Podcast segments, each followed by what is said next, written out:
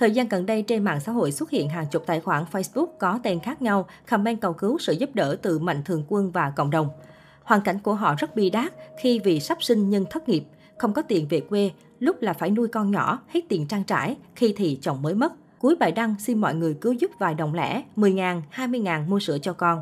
Mỗi người một hoàn cảnh, một số tài khoản ngân hàng khác nhau nhưng đều mang tên Ngọc Giàu. Những bình luận xin tiền kiểu này xuất hiện dày đặc dưới các bài đăng các page hội nhóm với tần suất dày đặc. Cộng đồng mạng nhanh chóng phát hiện công thức xin tiền thời bốn chấm không của tài khoản Ngọc Giàu và vẽ ra hoàn cảnh đáng thương nhất với mẫu văn giống nhau nhưng chung số tài khoản và số điện thoại. Nhiều người tỉnh táo nhận ra sự bất thường của những hoàn cảnh khó khăn trên, thậm chí còn bóc mẽ chiêu thức lừa đảo dưới bình luận của Ngọc Giàu nên đã trả lời bình luận của Ngọc Giàu nhưng không nhận được hồi đáp. Dù chưa rõ có ai chuyển tiền cho Ngọc Giàu, nhưng việc vẽ lên một đống chuyện bi đát rồi spam khắp nơi rất đáng lên án. Số khác yêu cầu công an vào cuộc làm rõ kẻ đứng sau tài khoản Ngọc Giàu. Khi thử tra tìm kiếm số điện thoại của Ngọc Giàu thì số này không tồn tại. Nhiều khả năng những kẻ lừa đảo lấy số giả để tăng sự uy tín mà thôi. Dân mạng bức xúc để lại bình luận. Có hôm tôi rảnh tôi ngồi search qua qua mà được cả trăm comment của cái số tài khoản Ngọc Giàu này, quá mệt mỏi. Rõ là tên giàu mà đi ăn xin. Mà người này cũng đầu tư vào nhiêu là kịch bản luôn, đáng lẽ nên làm nhà viết kịch thì hay hơn. Hàng chục cái nick đi xin tiền với tên Ngọc Giàu, mà văn thì gần như là giống y nhau. Mình chửi mấy lần mấy nick nhưng không ráp lại cho vui gì cả. Mình thấy hoài, thấy phát ngán luôn, biện đủ mọi lý do, lý trấu. Mong cơ quan chức năng sớm vào cuộc để bắt kẻ lừa đảo. Nhắc đến việc kêu gọi từ thiện lừa đảo, không thể không nói đến sự việc của ca sĩ Mỹ Tâm cách đây ít ngày. Cụ thể, fanpage người hâm mộ của Mỹ Tâm đã lên tiếng cảnh báo về tình trạng một số tài khoản Facebook mạo danh nữ ca sĩ để kêu gọi từ thiện. ép xê Mỹ Tâm khẳng định nữ ca sĩ chưa bao giờ kêu gọi từ thiện và mong mọi cư dân mạng nếu gặp phải những bài viết giả danh thì hãy báo cáo lên Facebook để tránh gây tổn hại đến người khác. Dòng trạng thái viết cảnh báo lừa đảo, ca sĩ Mỹ Tâm không bao giờ kêu gọi quyên góp từ thiện. Gần đây trên một số trang mạng xã hội có nhiều bài viết mạo danh ca sĩ Mỹ Tâm để quyên góp từ thiện hỗ trợ miền Trung. Đây là hành vi vi phạm pháp luật nghiêm trọng.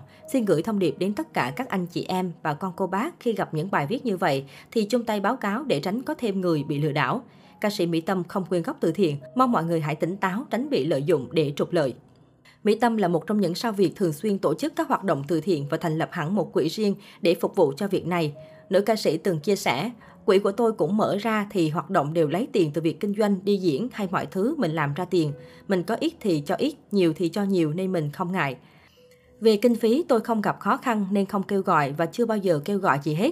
Tôi làm bằng hành động để mọi người thấy, sau đó người ta tự động liên lạc đến quỹ của tôi. Rõ ràng cái này hơi thụ động nhưng xuất phát từ việc nhỏ là tôi muốn có trách nhiệm của bản thân đối với xã hội. Trong đợt miền Trung lũ lụt cuối năm hai nghìn không trăm hai mươi, Mỹ Tâm cũng đã đích thân đến tặng quà, động viên cho bà con ở vùng lũ. Cô cũng dùng tiền cá nhân để đóng góp vào quỹ vaccine phòng chống Covid mười chín và ủng hộ công tác chống dịch ở Bắc Giang.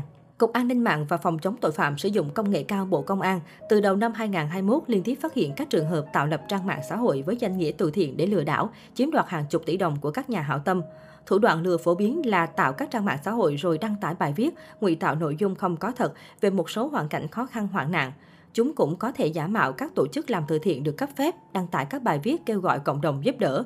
Tinh vi hơn, một số kẻ còn sử dụng những bài báo viết về hoàn cảnh khó khăn để dẫn nguồn trên fanpage rồi cài số tài khoản của mình nhằm tiếp nhận ủng hộ. Bộ Công an khẳng định sẽ xử lý nghiêm những kẻ lợi dụng lòng tin của người dân để lừa đảo tiền từ thiện.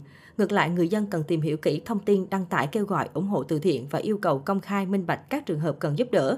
Nhà hảo tâm nên liên hệ với chính quyền địa phương, bệnh viện để kiểm chứng thêm. Theo luật sư Bùi Phan Anh, Đoàn luật sư Hà Nội, tội lừa đảo chiếm đoạt tài sản có khung hình phạt tù từ ba năm tới chung thân, nhưng nếu lợi dụng kêu gọi từ thiện để phạm tội sẽ tăng nặng trách nhiệm hình sự.